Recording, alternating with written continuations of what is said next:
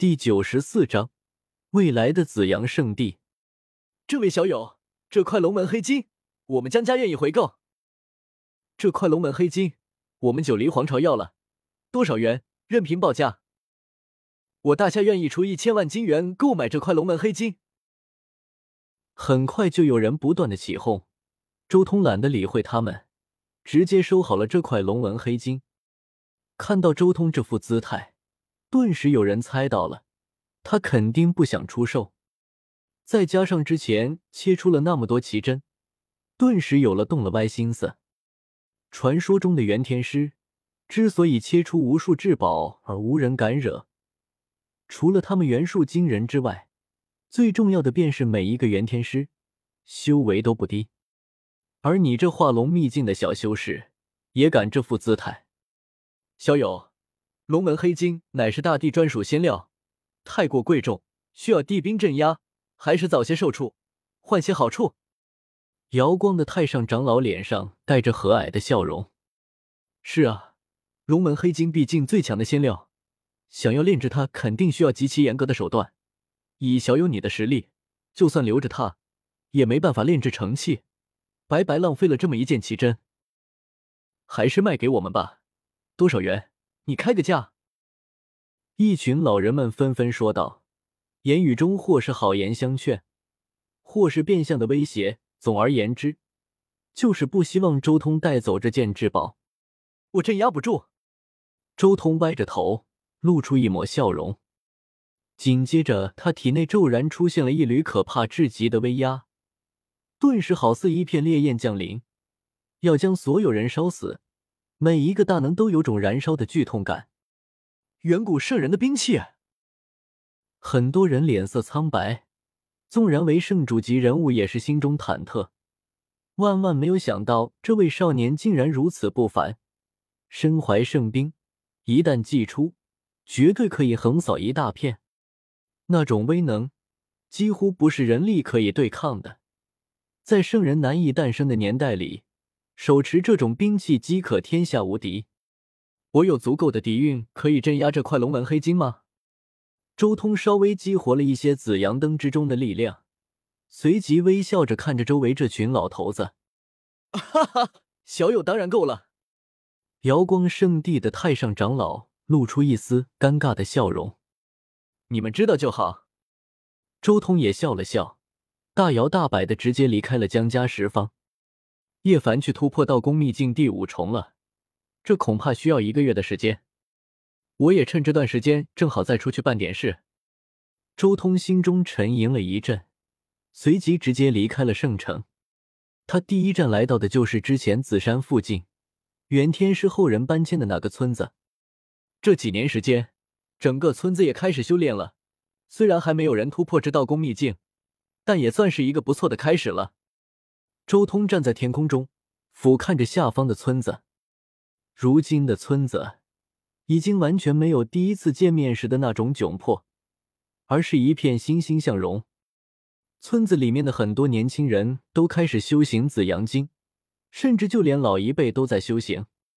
有些白发苍苍的老人，现在已经能看出，他们头上又重新长出了丝丝缕缕的黑色发丝，显然他们寿元大涨。紫阳灯，我们之间的因果已经了结，我也将紫阳经传了下去。你去守护这座村子吧。以后如果有机会，我还会来这里看看呢。周通随手一挥，顿时紫阳灯出现在了自己面前。紫阳灯灵性极强，它漂浮在周通面前，在虚空中点了点，好似在点头道谢。说，随后。他迅速化作一道紫光，进入了村子之中那最大的一间宅院之中。那里是元天师后人张五爷的家，也是这村子里的村长。希望数千年之后又能诞生一个圣地吧。或许将来北斗上会出现一个紫阳圣地，关键是你们要挺过数百年后的成仙路那一劫。周通最后看了眼这个村寨，心中默默的说了一声。自从在地球上得到了紫阳灯，这盏灯已经帮自己护到了很久，现在也是时候放任它自由，去完成紫阳大圣最后的一个心愿了。接下来，我的护道圣兵就只有你了。周通随手一抓，顿时散发着朦朦胧胧蓝色和赤色光芒的金刚镯出现在了周通掌心。原本是想要当做一件与自己一起成长的兵器，但是现在造化弄人，他竟然成了自己的底牌。这枚金刚镯融汇了先皇宝术的终极奥义，又经过仙火最后的力量炼制，已经是最巅峰的大圣兵了。再加上已经觉醒的黄血赤金仙金奥义，他完全能在短时间内稍微抗衡一下准地气。而且最重要的是。这枚金刚镯和其他的传世圣兵不一样，它的神奇就是因为融汇了十洞天神环之中诞生的灵性才形成的，完全和周通心意相通，只需要周通一个念头就能直接复活，爆发出大圣神威。正因为有了这样的金刚镯，相当于一位大圣随时在身边护道，周通才愿意放手，将紫阳灯留给这个村子。接下来。去火域，周通立即使用玄玉台横渡虚空，转瞬间就重新来到了火域边缘。他毫不犹豫就直接进入了火域第九层那九彩火焰所在之处。如今的我站在九彩火焰之中，已经感觉不到任何一丝的威胁了。周通身边十洞天神环展开，随意在这一层火域之中行走。很快，他就来到了九层火域之中，九彩雾气最为浓厚的地方。嗡龙，金刚镯从周通手中飞出，金刚镯内部的神奇直接觉醒，可怕的力量瞬间侵吞了整个九层火域，几乎一瞬间，整个九层火域彻底被清空了，再无一丝九彩雾气。周通将手中那一块龙纹黑金向金刚镯扔去。呜！金刚镯在虚空中放大，圆环内侧如同黑洞般，直接将龙纹黑金吞噬进去。可以看到，原本蓝色和赤色双色的金刚镯，如今缓缓多上了一层无光。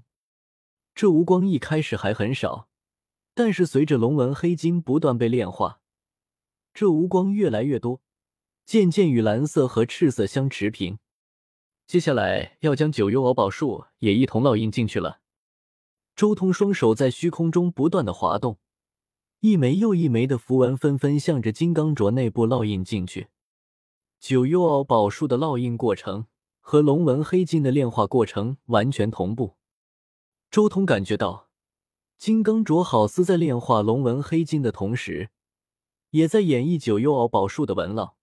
当半个月之后。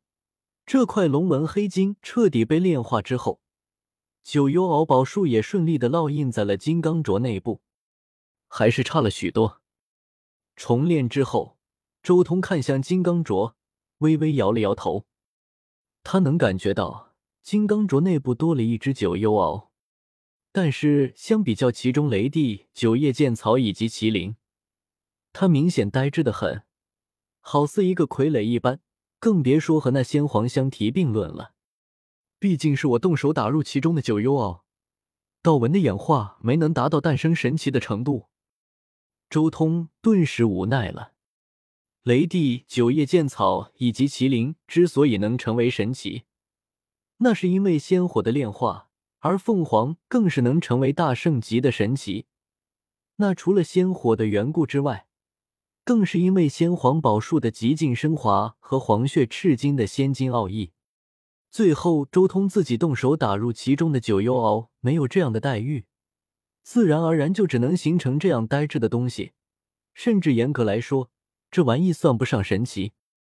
这只九幽鳌在金刚镯内部根本算不上神奇，只能算是勉强交织出了属于九幽鳌的道语里。算了，等我修炼到王者阶段。九幽鳌就能与雷帝、九叶剑草以及麒麟相提并论了。周通没有勉强，反正这玩意还有很大的进步空间。而且最重要的是，金刚镯一直待在自己的十洞天神环中，享受洞天养灵的待遇。不过这火域距离上次第十层覆灭才没多久，现在第九层也覆灭了。